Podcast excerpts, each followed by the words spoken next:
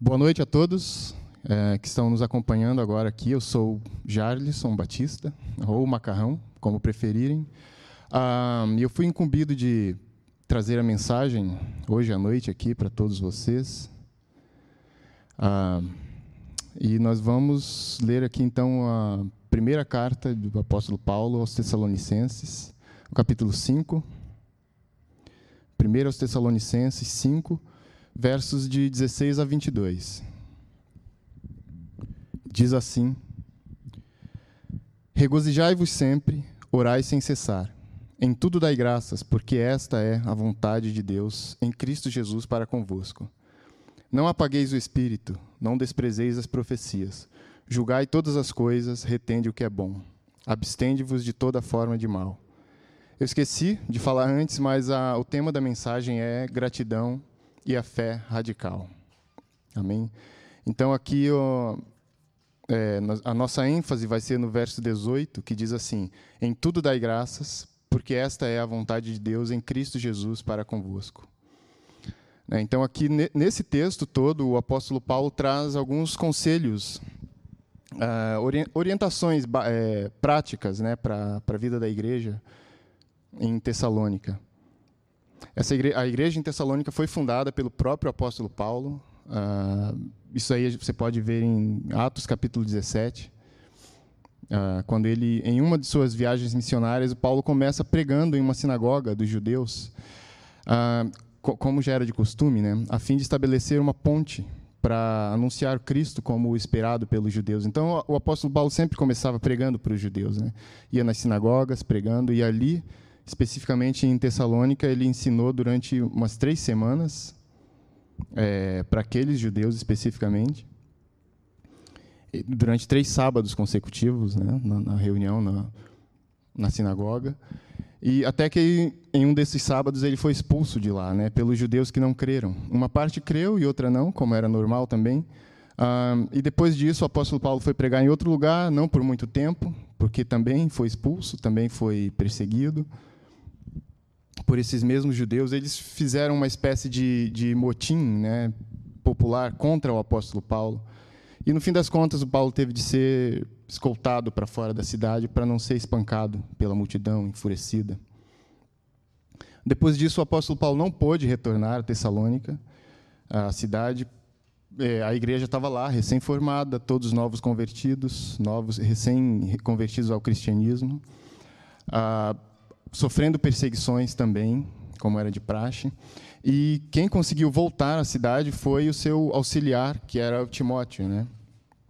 O Timóteo chega à cidade, Tessalônica, obtém ali algumas notícias e volta entregando essas notícias ao apóstolo Paulo, que, enfim, resolve escrever a carta aos Tessalonicenses, que é essa que a gente está lendo agora. Né?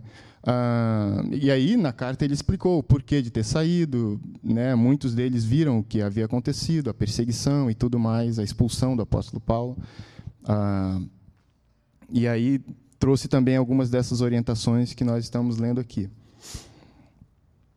Então, assim, tudo isso só para contextualizar. Esse é o contexto no qual o apóstolo Paulo traz essas esses conselhos, ah, eh, essas orientações para a igreja em Tessalônica, né? E também, obviamente, para todos nós que somos igreja de Cristo hoje. Né? É, você vê que a vida do apóstolo não era nada fácil, né? Ele saiu de casa um belo dia para começar uma nova igreja e saiu de lá na base de, de perseguição e, e, quase apanhou, quase morreu. Na maioria das vezes era assim. Foi dado como morto em algumas vezes, levou pedrada em outras, foi preso e enfim, era acusado injustamente inúmeras vezes. Ah, e sendo que ele estava com aquele propósito mais nobre possível de fundar, de edificar a Igreja de Cristo, conforme ele fora chamado para isso, né? Ah, e, e, o resultado era esse. Muito embora o resultado não fosse o esperado, mesmo assim, ainda assim, no meio disso tudo, ele traz esses conselhos, dos quais a gente destaca aqui o verso 18 que é em tudo dai graças. E eu vou ler novamente para a gente enfatizar. Ele diz: Em tudo dai graças, porque esta é a vontade de Deus em Cristo Jesus para convosco. Então, nós vamos falar sobre isso, sobre esse dar graças em tudo, em toda e qualquer situação. Dar graças é reconhecer com satisfação que tudo que temos e somos e tudo que nos acontece vem de Deus. E também manifestar alegria por isso. Esta gratidão deve ser expressa, deve se expressar em palavras e atitudes. Então, assim, a nossa gratidão não pode ser meramente um graças a Deus, né? Levantar a mão e dizer, ah, sou grato. Ou uma hashtag gratidão nas suas redes sociais, como é moda hoje em dia. Né? Essa gratidão deve se expressar em palavras e, e atitudes no nosso caminhar diário, na nossa vida prática. E principalmente em meio às perseguições e tribulações e às dificuldades que a vida cristã nos traz. E elas vêm mesmo. Né? Então, em cima disso, eu falei tudo isso, foi apenas uma introdução. Uh, eu gostaria de extrair aqui algumas, alguns pontos, três para ser exato, três princípios sobre dar graças em tudo, sobre a gratidão na nossa vida prática. O primeiro deles é: só é possível dar graças a Deus em Cristo Jesus. Amém? Só é possível dar graças em Cristo Jesus. O apóstolo Paulo deixa bem claro que ele fala em tudo dai graças, pois esta é a vontade de Deus em Cristo Jesus. Né? O incrédulo não consegue, não pode, não tem como, não tem condições de dar graças a Deus em todas as coisas, em todas as situações. É somente mediante Jesus Cristo que eu vou conseguir viver uma vida de gratidão a Deus. Sem Ele, a palavra gratidão fica vazia de sentido. O contentamento legítimo só existe no coração daquele que crê que Deus existe que Ele é bom e que sempre faz com que tudo coopere para o bem daqueles que o amam. Amém? Então, primeiramente, você precisa crer que Deus existe, né? A pessoa que não crê em Deus, dificilmente, aliás, é impossível que ela agradeça a Deus por alguma coisa. Ela vai agradecer pelos, aos seus deuses, ou a ela mesma, que seja, vai se exaltar né, pelos feitos que ela acha que, que supostamente conquistou na vida né, tá a modinha agora do gratidão universo, né? A pessoa agradece ao nada no fim das contas. Gratidão universo é a coisa mais vaga, mais vazia que existe. Então, aquele que não crê em Deus vai jogar para qualquer lado, né? A prova de que Deus me ama é que Jesus morreu por mim. A prova de que as coisas ruins que acontecem não são um castigo de Deus é que ele já castigou Jesus Cristo em meu lugar. A prova de que ele vai me dar tudo o que eu preciso e não o que eu quero, isso aqui é importante, né? A prova de que ele vai dar tudo o que eu preciso é que ele não poupou o seu próprio filho para me dar a vida eterna. Amém? Então, assim, uh, Deus sempre faz com que tudo coopere para o bem daqueles que o amam, daqueles que creem nele, que o seguem e que têm essa preocupação mínima de viver conforme a sua vontade. Amém? se você crê em Deus, se você é, quer agradar o coração de Deus, essa é uma parte importante da nossa vida. É, é um dos principais, é um dos pontos principais. Né? Isso é possível dar graças a Deus em Cristo Jesus. Se você está em Cristo e você quer agradar o coração de Deus, você quer fazer a sua vontade, você deve ser grato. Isso não é uma opção. Amém? Se você não acreditar em Deus, se você não acreditar que Deus é bom, melhor dizendo, vai ficar ressentido com ele quando algo de desagradável acontecer a você. Vai ficar achando que ele esqueceu de você, que, saiu, que, que Deus perdeu o controle da história, enfim, que esqueceu, que largou você. Em algum momento ele perdeu o controle das coisas, né? E isso, isso é muito comum. Às vezes as pessoas não, não, expressam, não expressam isso em todas as letras, mas acreditam que Deus em algum momento esqueceu da vida dela, em algum por algum minuto que seja da sua vida deixou as coisas saírem do controle. Por quê? Porque elas ah, por, por algum motivo devem achar que Deus não é bom, que Deus não está preocupado com elas. Então, se você não acreditar que Deus é bom e que Ele de fato está no controle da sua vida, você vai acabar ficando ressentido e vai acabar se perdendo no meio do caminho. Amém? Então, antes de tudo, a gente precisa, eu quis colocar esse ponto primeiro, que é para a gente desmistificar essa palavra, gratidão, né? para a gente resgatar o verdadeiro sentido dela, que só é possível ser grato a Deus em Cristo Jesus. Amém? A nossa gratidão e o nosso contentamento se confirmam e se fortalecem em meio à tormenta e em meio às tribulações. Quer dizer, essa gratidão que só louva, só levanta a mão, só agradece quando, as quando vai tudo bem, ou quando aparentemente vai tudo bem, quando coisas agradáveis acontecem, isso não é gratidão. A nossa gratidão se manifesta principalmente no momento de dificuldades, de tribulações. Eu tenho já exatos sete anos que um, eu perdi um amigo muito próximo, muito querido, que eu considerava como um irmão. É, foi em 2013, né? Eu conhecia desde 2003, já tinha uns 10 anos de amizade. E eu estava trabalhando em 2013, estava trabalhando pela manhã quando eu recebi a notícia. A gente tinha conversado uns dias antes, conversávamos muito, a gente trabalhamos juntos durante um tempo, ele era missionário. Nós trabalhamos juntos tanto dentro quanto fora da missão, né? Ele estava morando em Porto Alegre, às vezes me chamava para ir lá para a gente fazer alguma coisa juntos, para trabalhar e tudo mais. Ele vinha aqui, dormia na nossa casa e tudo mais. Chamava eu e a Paula para ir morar lá em Porto Alegre, mas no fim das contas a gente já estava bem estabelecido aqui. Mas o fato é que ele acabou falecendo em 2013, com 37 anos de idade. E eu fiquei muito chocado, muito, muito abalado mesmo quando aquilo aconteceu. A gente tinha combinado que ele ia vir passar o aniversário aqui com a gente, inclusive dentro de alguns dias, né? E aí ele morreu, eu fiquei triste, assim, passei semanas muito mal, chorava no, no, do nada no meu do meu trabalho, começava a chorar, lamentando, meu Deus, por que, né, tão jovem e tal. Ele tinha ido visitar a mãe dele no Acre, que, é, que ela é, é de lá. E na volta, depois de oito horas de viagem, ele chegou, foi descansar e ele tinha que dar aula, acho que depois do almoço, alguma coisa assim. E as pessoas lá na missão sentiram falta dele, que não costumava dormir tanto assim. Foram procurar, ele tinha falecido enquanto dormia. E assim, depois de alguns dias de luto, né, passado aquele primeiro momento do luto, que é normal também, né, você tem que se dar esse direito ao luto, a chorar e a lamentar durante algum tempo. Mas passado esse momento, a primeira coisa que eu fiz foi dar graças. Eu dizia: "Meu Deus, muito obrigado muito obrigado pelo grande amigo que o Senhor me deu, que foi um amigo mais chegado que um irmão, com quem eu aprendi muito e sem o qual eu não seria talvez o homem que eu sou hoje, o cristão que eu sou hoje. Era um, uma espécie de discipulador para mim. E, mas também muito obrigado porque o Senhor levou ele para si, né? Que no fim das contas foi para isso que ele viveu como cristão. Era para isso que ele servia o Senhor, sonhando com esse dia de estar ao lado do Senhor. É, e nesse dia essa palavra gratidão passou a ter um outro significado para mim, né? De realmente dar graça a Deus em tudo, em qualquer situação, inclusive no luto. Amém. E aqui ah, você deve dar graças a Deus. Isso não é uma sugestão, não é um conselho assim, tipo uma é, uma dica do apóstolo Paulo. Olha, eu acho, na minha vasta experiência, eu acho que vocês deveriam dar graças em tudo. É, não é isso ele dá uma ordem. Aqui o verbo está no imperativo. Em tudo dai graças. É uma ordem, é um mandamento. E esse é o meu próximo ponto, inclusive.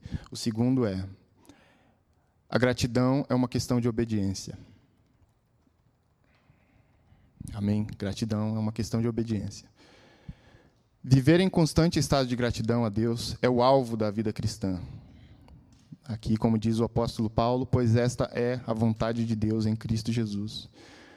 Então, a, a, tem, existem coisas na nossa vida, a vontade particular de Deus para a nossa vida, muitas delas você não, sabe ainda, né? Com quem, com, com, quem eu vou casar, onde eu devo trabalhar, eu devo mudar de cidade, devo estudar missões, devo aprender uma outra língua, será que Deus quer que eu faça isso ou aquilo? Ah, você, isso você vai aprendendo, vai descobrindo com o tempo, né? Você vai buscando a Deus e, enfim, Ele vai guiando você conforme as circunstâncias vão surgindo. Porém, algumas dessas outras coisas, a vontade geral de Deus para o seu povo, muitas delas estão reveladas já, claramente na Sua palavra. Né? Como uma delas é essa aqui: dar graças a Deus em tudo. Esta é a vontade de Deus em Cristo Jesus. Ah, não somos gratos porque tudo caminha bem, Uh, nem porque entendemos o que está acontecendo ou o propósito de tudo que acontece, né? mas porque esta é a vontade de Deus. Então é uma questão de obediência mesmo. Assim podemos definir o que é ser um cristão. Eu diria que essa é a definição básica de quem é cristão. É aquele que crê e que dá graça, graças a Deus em tudo, absolutamente tudo. Porque se você deixa de ser cristão, digamos assim, em um momento de, de tribulação e de perseguição e de dificuldades e, e, provações, e privação financeira e seja lá o que for, de luto, então, de fato, você nunca foi, né? Um cristão é aquele que reconhece que Deus é a fonte de tudo. Amém? Mas é isso. Um cristão é esse que reconhece que Deus é a fonte de tudo.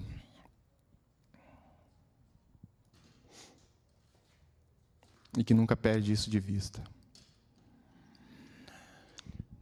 Ah, se dar graças a Deus é uma ordem, significa que não obedecer a esta ordem é pecado. Amém? Esse é o raciocínio. Dar graças a Deus é uma ordem. Portanto, se você não dá graças a Deus, se você não é grato a Deus, ah, você está em pecado. Você está em pecado. Se você é uma pessoa que murmura, e aí vem algumas, alguns pecados que de, é, que variam da, dessa desobediência, né? Uma lista de pecados que são que que vem em decorrência dessa proibição. Se você tem uma proibição de não, é, se você não dá graças a Deus, então você tá, comete alguns pecados e são eles: murmuração, reclamação, insatisfação, irritação, impaciência, cobiça e inveja. São os pecados proibidos por esta ordem. Né? Então, muitos dos males muitos, é, que nós cometemos como cristãos, muitos dos males do coração e da conduta prática de um cristão, vem dessa, provém dessa insatisfação, desse descontentamento com o que Deus já nos deu. Amém? Então, você deve ser satisfeito e contente com tudo que Deus lhe deu. Caso contrário, você vai cometer alguns pecados por insatisfação. Se você não está feliz com o que Deus te deu, isso aqui é importante. Se você não está feliz com o que Deus já te deu e tem te dado, naturalmente você vai buscar outras coisas para suprir essa falta. Amém? Então o cara vai buscar, procurar cobiçar a mulher do vizinho, porque não está contente com a mulher que Deus lhe deu. Vai cobiçar o trabalho do outro, porque não está satisfeito com o seu. E por aí vai. A pessoa que busca por pornografia, por exemplo, ela não está satisfeita com a mulher, com o marido, enfim, com o relacionamento que Deus lhe deu e que é puro e que é santo, que é sagrado diante de Deus. Amém? Você só pode viver uma vida de gratidão e, portanto, viver a vontade de Deus na, na terra se estiver contente com, que, com o que Ele lhe deu. E aqui é bom fazer, inclusive, um, uma observação.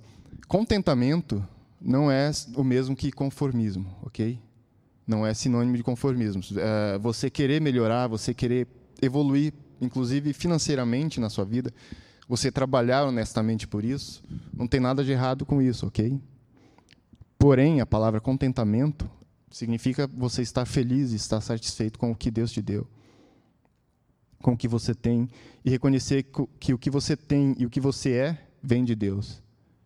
E isso é santo, é sagrado. Amém? E o terceiro ponto, e talvez o mais importante, é: a gratidão nos coloca no nosso devido lugar, que é aos pés do nosso Senhor Jesus Cristo. Vou repetir: a gratidão nos coloca no nosso devido lugar, que é aos pés do nosso Senhor Jesus Cristo. E aqui esse ponto é crucial. Uh, a gratidão a Deus é fruto de um contentamento que só tem, que só existe no coração daquele que crê que Ele está no controle de tudo sabe que é uh, que ele está no controle de tudo, sabe o que é me o melhor para nós e provê todas as coisas, de todas as coisas mesmo.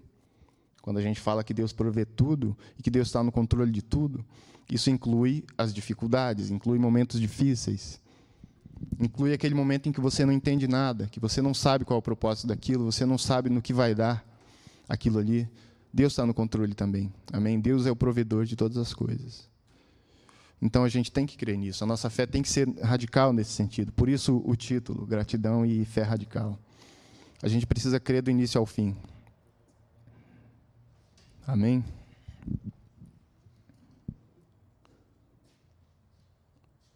O texto nos ordena a dar graças a Deus em tudo e não por tudo. Isso é uma outra observação que eu fiz questão de, de marcar aqui. Então, é, é uma daquelas confusões que as pessoas fazem. Né? A pessoa sai repetindo por aí o texto de forma errada. e acaba se perdendo com o tempo, né? Ah, por exemplo, muita gente fala isso, por tudo dai graças, e o texto fala em tudo dai graças. Ah, eu, por exemplo, teria uma extrema dificuldade de, de, dar graças a Deus pelo pecado. É, uma mãe jamais iria agradecer pela filha que foi estuprada, uma criança que foi estuprada, por exemplo. Né, um filho que foi morto num assalto, à mão armada. É impossível. Porém, é possível você dar graças em meio a um momento como esse. Não sei se ficou claro né, a diferença entre as duas coisas. Você pode muito bem dizer: Meu Deus, muito obrigado, porque mesmo em meio a essa situação em que meu filho foi levado, o Senhor é quem há de fazer justiça no momento certo. No último dia, o Senhor vai trazer também o juízo. E eu creio que em, tu, em, todos os momentos eu posso contar com a tua presença. Eu sei que, como diz o Salmo 23, que ainda que eu ande pelo vale das sombras e da morte, o momento mais escuro possível da minha vida, o Senhor está comigo.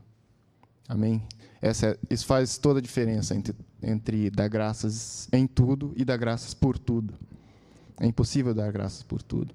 Mas é possível você dar graças em um momento como esse, por exemplo, que a gente está vivendo, de pandemia, e, enfim, falta de trabalho e etc. Deus tem nos sustentado mesmo assim. Amém? Então, feita essa ressalva, o que nos resta é viver em estado de contentamento e gratidão por tudo que Deus já nos deu, com os olhos no que temos e não no que não temos. Ok? É, é muito ruim quando você projeta a sua vida, projeta a sua vida, principalmente sua vida espiritual, é, naquilo que você não tem e que você acha que seria melhor se tivesse, né?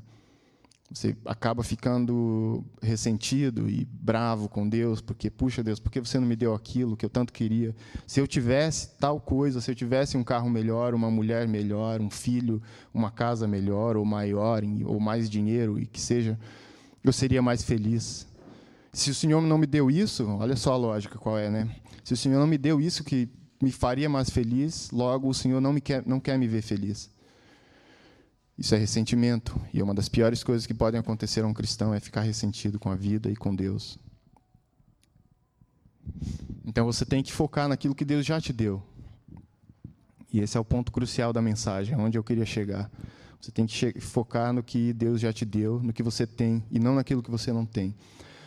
Quando você reconhece que Ele, que Ele é a fonte de todas as coisas, que Deus é o Senhor de todas as coisas, que Deus é o Criador, é Ele quem sustenta a nossa vida. Então você cai de joelhos e, e reconhece o senhorio dele e agradece a Ele por tudo, pela sua salvação, pela eternidade, pela sua vida. Amém. Por tudo de mais importante que Deus já nos deu. Porque o restante é passageiro, como diz o Eclesiastes, né? o resto é, é vaidade.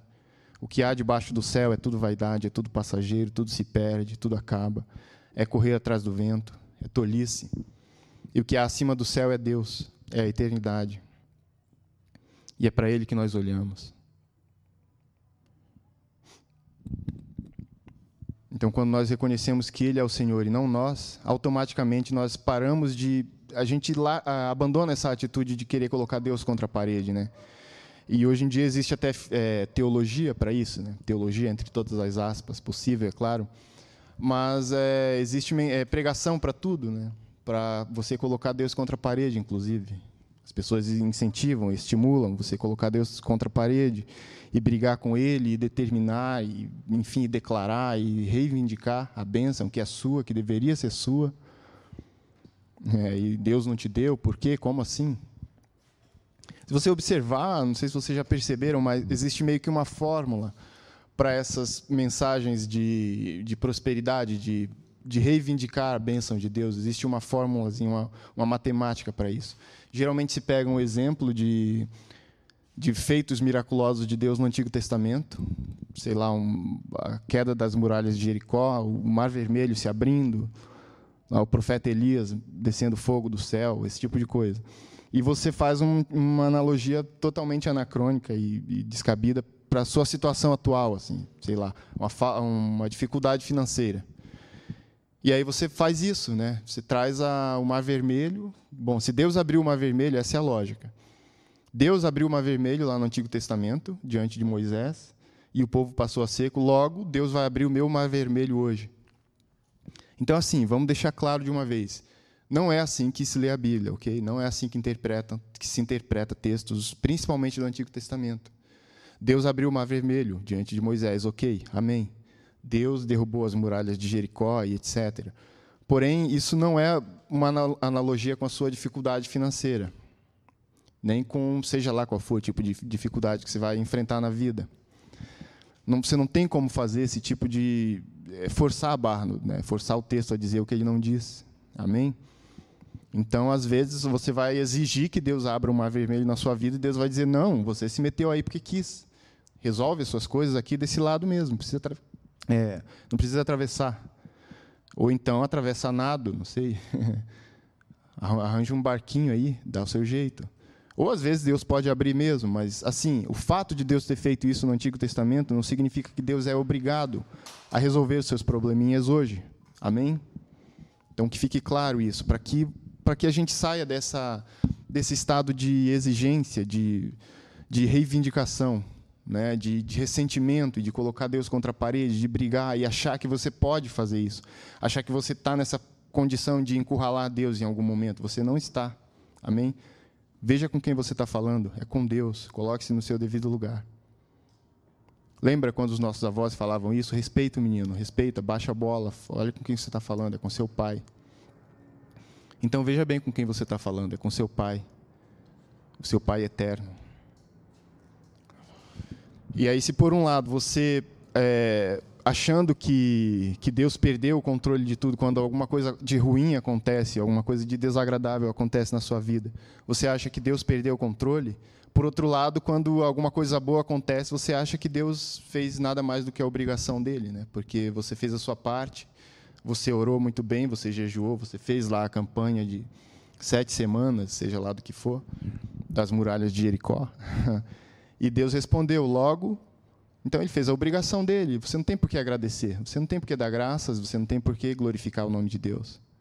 Porque ele fez nada mais e nada menos do que sua obrigação. Já que está escrito e ele tem que fazer, então é, esse é um raciocínio muito, muito ruim. E esse não é um raciocínio cristão. Em resumo, é isso. Amém? E para a gente finalizar, eu estou já encaminhando para o final separei mais dois textos só complementares mesmo a esse de Tessalonicenses. Nós vamos ler Lucas capítulo 10, o verso 20, se você quiser me acompanhar, né? Mas antes disso, a palavra graças vem da mesma raiz da palavra alegria na língua grega. Ah, são palavras do mesmo campo semântico no grego. O que pressupõe que dar graças é uma decisão que você toma e que deve ser acompanhada de alegria. Ou seja, deve ser de coração, né? não são só palavras. É, isso para um cristão, é claro, a gente não tem como exigir isso de um incrédulo, de um descrente. Né? Então, mas para o cristão isso deve fazer parte da sua vida. Isso é uma ordem e deve ser obedecida. Lucas capítulo 10, no versículo 20. Ah, o contexto aqui de Lucas é que Jesus havia enviado os discípulos para uma missão, para ir aos arredores e, e pregar e, e, curar enfermos e, enfim, expulsar demônios e fazer milagres, etc, etc, e pregar as boas novas do Evangelho. E na volta, foram 70 pessoas ao todo, na verdade, né?